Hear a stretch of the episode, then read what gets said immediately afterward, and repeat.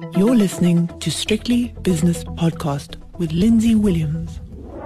It's time to talk about cybercrime, and I'm going to speak to Samantha Rule, Head of Cyber and Information Security at Ninety One in Cape Town. Now, Samantha, the first thing that strikes me is that probably 10 years ago, the title of the job that you have that I've just read out probably didn't exist.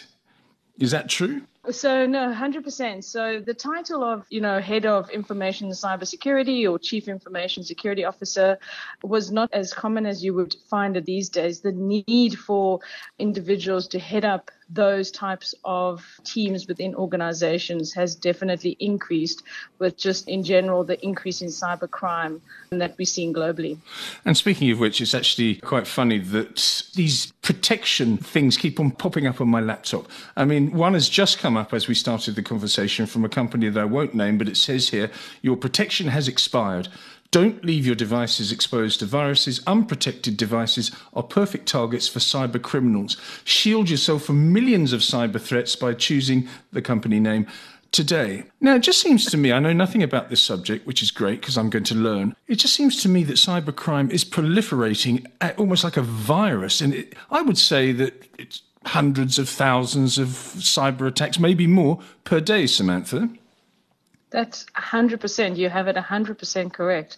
The amount of cyber attacks that we see in just, you know, not, not specifically against Ninety One, but what we're seeing and tracking across the globe is astronomical. You know, you're receiving notifications of potential, um, you know, individuals looking to see if there's any vulnerabilities that you have and that they can sort of knock on the door and use that to exploit and, and gain access.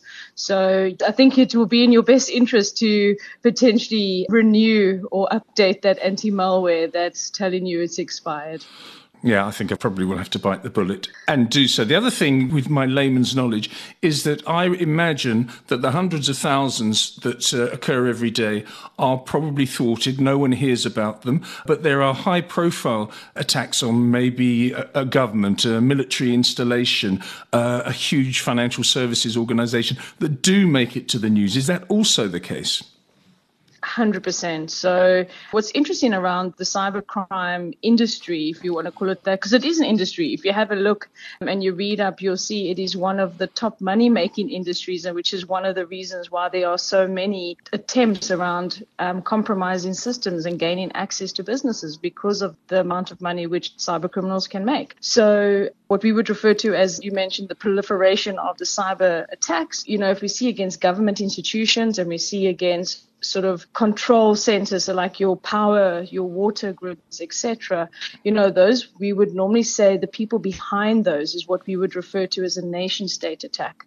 So that is where sort of there are criminal sort of circles and gangs which are actually sponsored by governments to gain access and to compromise these services within another country.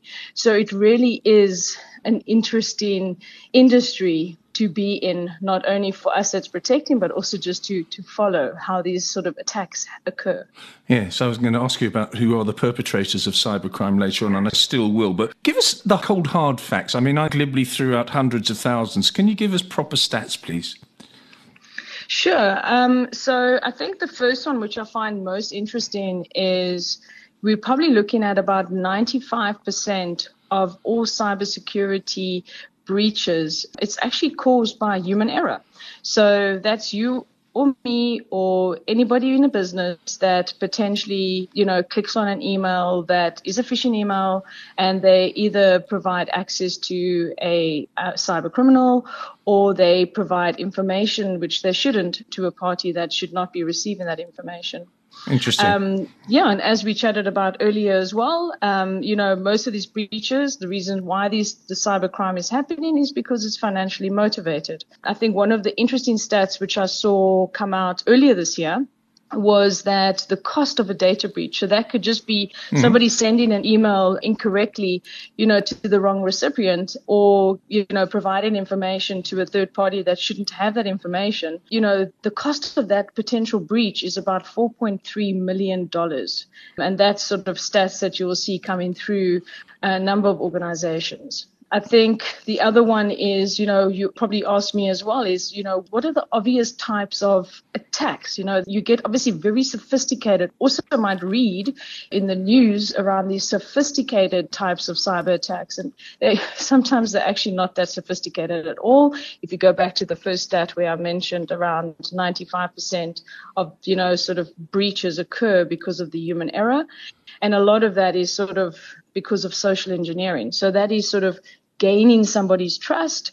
You think you know the individual, the person knows you, and you provide them with information that they shouldn't have. Well, this is what I was going to ask. You talk about human error, and um, I was going to ask you about social engineering because I hadn't heard that term before. But what you're saying is that I could get an email. I get so many emails. I get emails from spoof. Uh, post office and a courier firm uh, websites or, or, something that is purporting to be a website saying, you know, you've got to pay uh, X amount of money to release your package. And I, you know, at Christmas time and play, times like that, you think, do, did I really order that? Or maybe I did. So you, you're stupid enough to give them your details. That is a cybercrime as well, is it? Yes, because ultimately, you know, you providing. So, is it really the post office? If I think if you're in South Africa, it probably is not the post mm, office no, because many people are still looking for the post office.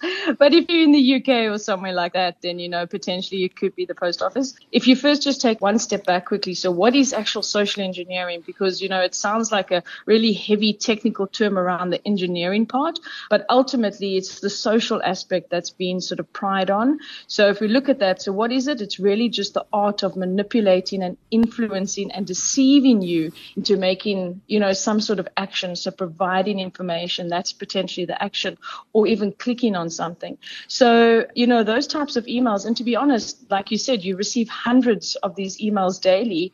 And, you know, you sort of read something, you think, oh, did I, did I order this? Yes. And you click on the link and you potentially, you know, it could be a sort of the page that pops up could be something it looks like a banking site or, you know, something like like if your courier service or even like an Amazon or something like that, and you then provide information thinking that you're logging into your trusted sort of courier or online platform.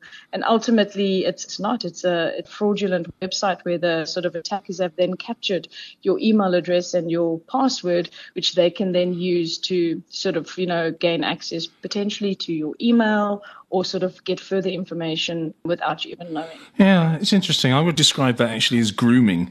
And there are so many vulnerable people, Samantha, that will fall for it. Elderly people, people that are not as savvy as you are, that sort of thing. And they, you know, they have a look and they say, "Oh dear, I owe these people money." Click, and away you go. You're ripped off. Let's talk more about business now, if we can. Business email compromise, sure. or BEC. What is that?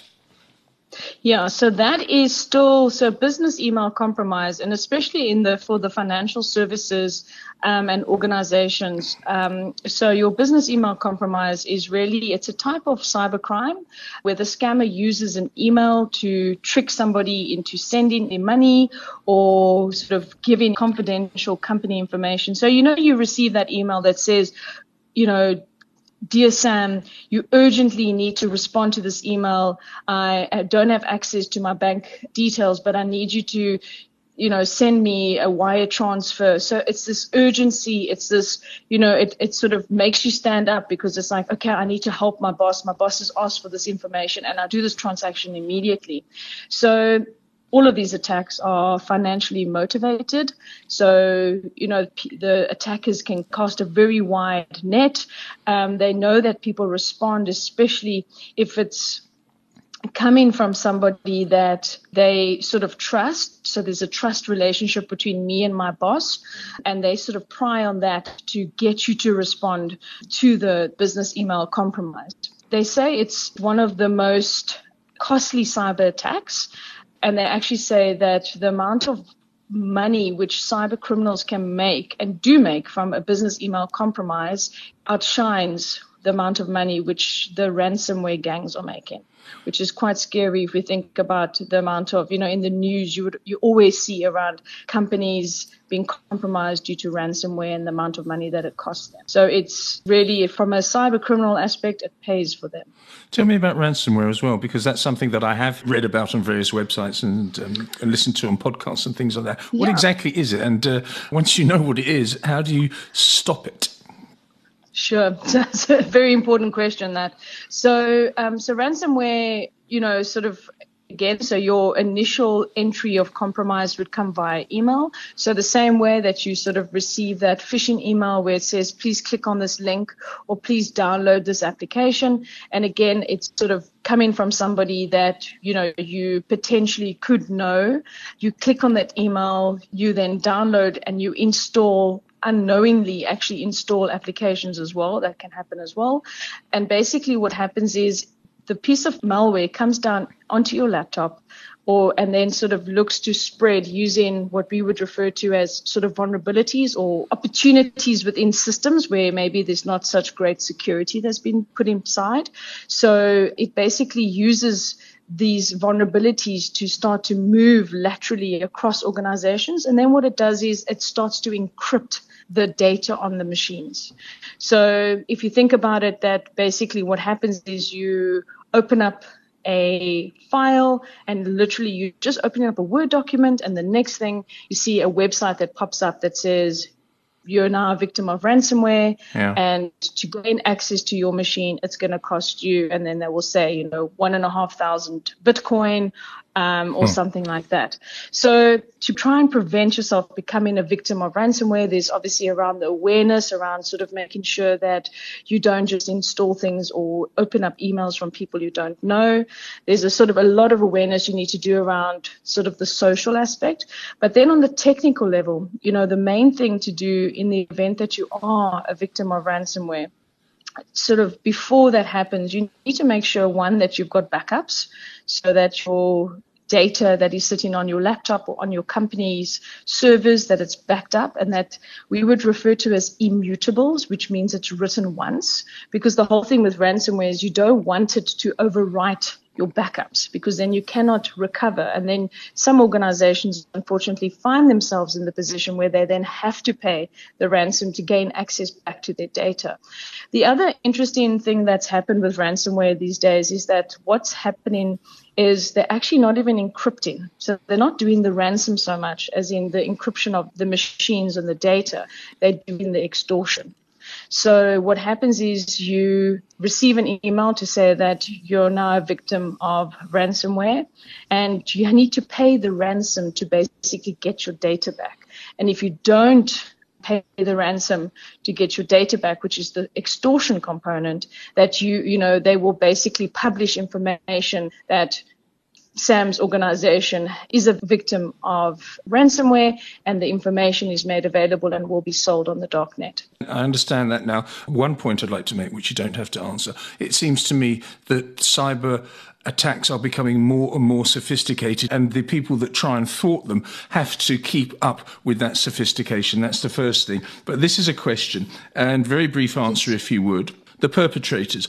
Are they highly sophisticated criminal gangs doing it for their own personal gain? Are they employed by rogue nations in order to have an attack on another country that they perceive to be an enemy? Tell us a little bit about that if you could. Sure. So very quickly, it's a combination of all of them. So what we would refer to as, you know, opportunistic. So those will be your, not your sophisticated cyber gangs. These will just be individuals that potentially see an opportunity to make some money. Then you get your cyber gangs, which are part of your nation states.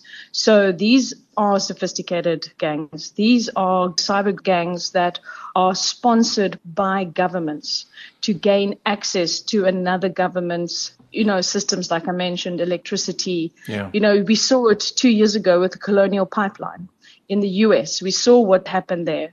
We saw where basically the pipeline that supplied gas to the East Coast, they were a victim of ransomware. They could not get gas anywhere up and down the East Coast, which saw people go into panic states. We saw the price of gas shoot up. We saw, you know, there was rioting and all of that happened in less than a week. I think they paid the ransom, didn't they, Samantha? That's, they did. That's correct. They did.